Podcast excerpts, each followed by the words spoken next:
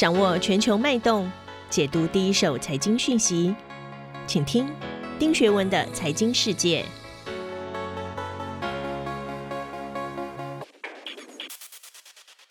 大家好，我是丁学文，又到了每周二和大家在一号课堂一起来看一看过去一周全球发生了什么重大的财经新闻，还有经济学人的解读。那照例呢，我先跟各位讲一下过去一周我个人觉得比较重要的两则新闻。其中第一条呢，我想跟大家分享的是，中国外交部长王毅应日本的外务部还有韩国的外交部的邀请，在十一月二十四号到二十七号对日韩进行了正式的访问。我个人比较希望把它结合哦上一周我们谈到的 RCEP 一起来跟各位分享一下。另外一则我想分享的是，十一月二十三号，美国总统当选人拜登。宣布提名耶伦耶伦作为下一任的美国财政部长，这个对于未来全球的局势，尤其美国下一步的财经做法，我觉得也有影响。我们现在解读第一个新闻。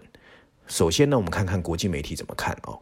这个新闻曝光之后，Bloomberg 在十一月二十六号下了一个标题，写的是中国正尝试和美国的长期盟友，包括日本跟韩国建立更深的关系。CNBC 也在同一天，十一月二十六号。下了一个标题是：北京不希望美国在后川普时代组成反中国的联盟。而我最后要做结论的是，《南华早报》《南华早报》的标题写的是：中国到底能不能继 RCEP 后和南韩、日本达成贸易协议？是的，我深刻感觉哦，这其中其实有了一个隐藏版的 FTA，更牵涉到了台湾的主要市场跟竞争对手，那就是中日韩的 FTA。多年来呢，大家都知道。中日韩迟迟无法达成三边协定，那这一次如果能够透过 RCEP 间接完成，绝对是中日韩三国贸易关系的重大突破。众所周知，中日韩三国中，中国跟韩国早就签了 FTA，所以没有太大的影响。RCEP 的最大改变其实是日本跟韩国，还有中国跟日本之间新的自由贸易的关系。在日本跟韩国之间，韩国废除了日本产品的关税比例，将由现行的百分之十九一下子提升到百分之九十二，而日本也会废除韩国的进口货品的百分之九十四的品项的关税。那另外，在中国跟日本之间，中国移除了日本产品关税，由目前的百分之八大幅度增加到百分之八十六。大家都知道，韩国跟日本是台湾的主要竞争对手，尤其在科技产业。中国跟日本则是台湾的主要市场，分别是台湾的第一大和第四大的出口市场。日本跟韩国如果达成自由贸易，将增加韩国在石化、纺织、汽车、机械还有钢铁出口日本的竞争力。而日本跟中国的产品零关税也会增加日本产品对中国的出口。所以，RCEP 对台湾的主要冲击。就是它是个包含中日韩的区域协定，但诡异的是，如果这一次签的是中日韩的 FTA，台湾应该十分紧张啊。为什么 RCEP 明明包含的这三个国家，台湾却这么淡定？事实上，RCEP 对台湾的冲击远比中日韩的 FTA 还大，因为它还会增加三国分别或联手抢夺台湾在东协市场的可能。中国、日本、韩国透过 RCEP 强化彼此供应链的关系，也会冲击美国想要打造的那个两个世界的供应链模式。所以，我个人啊，还是在提醒台湾，我们还是要小心。第二个，我想分享的是叶伦当选财政部长。现在七十四岁的叶伦呢，其实是出生在纽约市的 Brooklyn。那在 Brown 取得学士学位之后，还在 Yale 拿到了 PhD。她的公职生涯也是从 FED 开始的。她在一九九四年到一九九七年曾经担任 FED 的理事，也因为这样认识她的丈夫 FED 的经济学家，甚至得过诺贝尔经济学奖的得主 George Akerlof。之后呢，耶伦在一九九七年到九九年进入白宫，担任 Clinton 时代的经济顾问委员会主席。然后在伯克伯南克婉拒连任后扶正，在二零一四年到二零一八年正式掌舵 FED。那我们来看看国际媒体对这件事情的一个回应啊。经济学人呢很有意思，他用《哈利波特》中的 The Mirror of Erised 厄里斯魔镜来形容叶伦符合各路人马的期待。确实。现在的美国急需要一个能够打破两党僵局的人，看来叶伦是众望所归。那《华尔街日报》怎么说呢？《华尔街日报》报道哦，认识叶伦的人都认为，他除了强悍跟机敏外，他还擅长建立共识，是一个能够跟两党的议员协调许多议题，而且达成共识的最适合人选，所以是正面的。那另外，德国商业银行的策略师则表示，从市场的角度来看，这应该是一个正面的任命，因为他会奉行传统政策；而就财政计划来说，他也可能会配合 FED 联准会的想法，并尽力推动相关的计划。Bloomberg 则引述可靠消息的人士说，美国总统当选人拜登已选定联准会的前主席耶伦出任新政府的财政部长。无论是论资历、论能力，耶伦都是最有资格担任这一个职务的人选。CNBC 则说，耶伦担任 FED 主席期间，美国的经济会稳定成长 S M P 五百的指数累计上涨了百分之六十，而且就业市场持续获得改善。这个成绩单，他过去的成绩单，也让华尔街对他出任财政部长感到乐观。我个人是这样认为，耶伦接下来必须迅速跟国会敲定新一轮的紧急扩张公共支出计划。最近美国的新冠肺病哦，看起来又有第二波，但劳工失业的给付即将于年底断炊，企业倒债的案件也越来越多，政府必须再度启动，防止经济陷入第二波的衰退。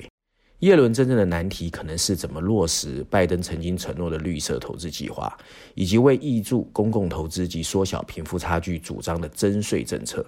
另外，美国财政部长还必须负责汇率政策，还有美中贸易谈判这两个重责大任。那我会觉得哦，二零零八年诺贝尔经济学奖特鲁曼呢，在《纽约时报》的赞扬，我觉得是比较值得我们参考的。克鲁曼推崇他是一个不曾忘记经济学是要为人民谋福利的一个伟大的经济学家，这个做法很重要。我们现在在台湾也看到很多经济学家，不过他到底有没有忘记经济学是为人民谋福，我是打问号的。耶伦不仅会是美国史上第一个女性的财政部长。也会创下同一人曾经担任过三种经济政策最高官衔的记录。他曾经担任过白宫的经济顾问委员会的主席、FED 的主席，现在是财政部长。无论如何，这个世界我觉得应该可以慢慢重回应该有的运作轨道。不过，美国真的要面对的难题，可能还是中国已经不是四年前的中国。中国对美国的态度也不可能因为民主党上台就一夕之间回到过去。所以呢，其实二零二一年之后的全球局势哦。说实在，还真的是诡谲难测。那另外，我们还是拉回来看一下《经济学人》啊，它的封面故事再次回到了民主政治这个角度。不过，整本呢，《经济学人》我给他的评价是 B，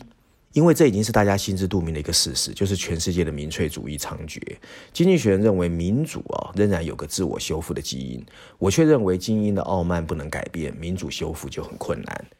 这期《经济学人》的封面设计哦，回到了对于民主制度的反思。在象征腥风血雨的橘红色的背景前面，我们会看见美国的自由女神。她右手高举的那个象征自由的火炬还是依旧，但捧着独立宣言本来的左手变成了拿着一个满目疮痍的盾牌，上面有一排白色的字体：How resilient in is democracy？民主制度的复原能力如何？文章认为，虽然民主制度已经褪色，但民主制度蕴含着复原的种子。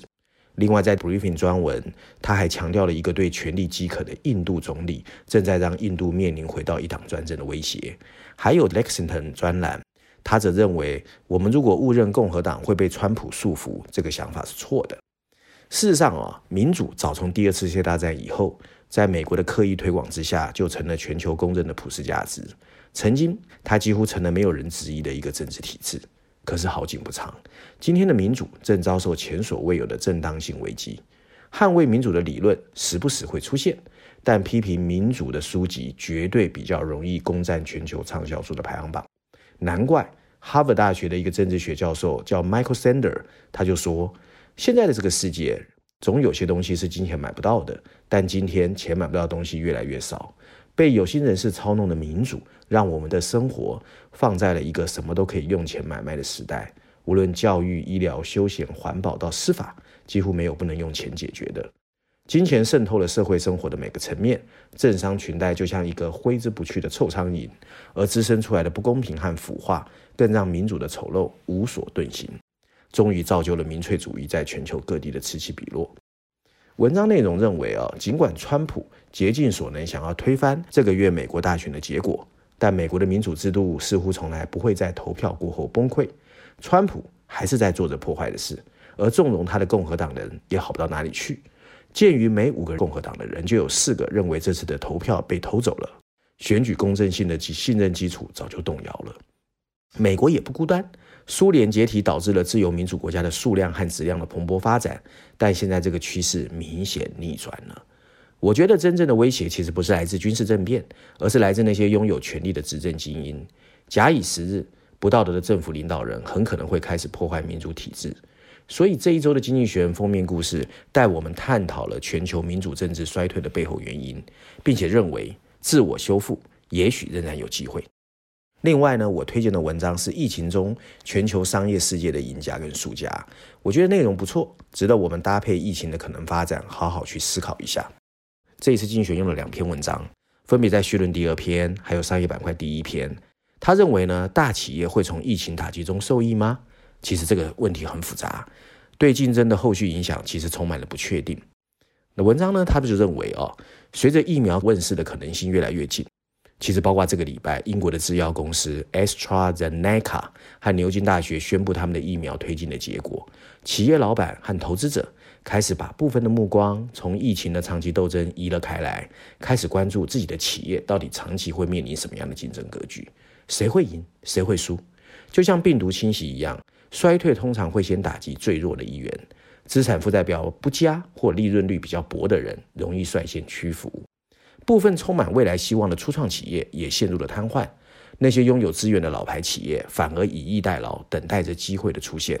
可是，COVID-19 造成的衰退其实比我们想的要严重，也更加复杂。预计哦，今年世界经济会萎缩百分之四以上，这已经是第二次世界大战以来的最严重的一次衰退。而且还有第二次衰退的可能。政府纾困以及中央银行的刺激政策，甚至银行和房东的宽容，才减缓了创造性破坏的进程，以及减少了大量违约的数据。社会隔离让某些产业陷入了限制的闲置及资源的浪费，但也同时促进了其他产业的兴起，并让人们发现一些从事旧事物的新方法。那么，什么是让我们去评估赢家和输家的好方法呢？在许多产业，既有者会保持着领先地位，因为事实证明他们的发展比较不容易受网络发展的影响。还有一些既有者会赢得胜利，这是因为他们掌握了新的数位创新的技术。还有一些经济板块，疫情加快的技术变革，新进者可能会愉快的收割领地。那整体经济状况会如何？我们如果看一下美国的股票市场，按销售额计算，最大型企业的股票今年表现还可以。但在五十九个行业中，只有三十三个企业拥有两个百分点的利润。在许多板块中，激烈的竞争仍在进行着。而在电子商务领域，Amazon 的销售量激增，但它也面临着沃尔玛在线领域的数位新贵 Shopify 带来的影响。COVID-19 带来的巨大的经济损失，但也迫使许多产业加快推动创新以及谋求生存下来。而且在很多时候，还会让既有者的实力变得大不如前。消费者和反托拉斯者肯定希望这些新兴经济领域的竞争激烈，在疫情过后还能继续存在。这就是今天我想跟大家分享的所有内容，希望大家喜欢。我们下周见。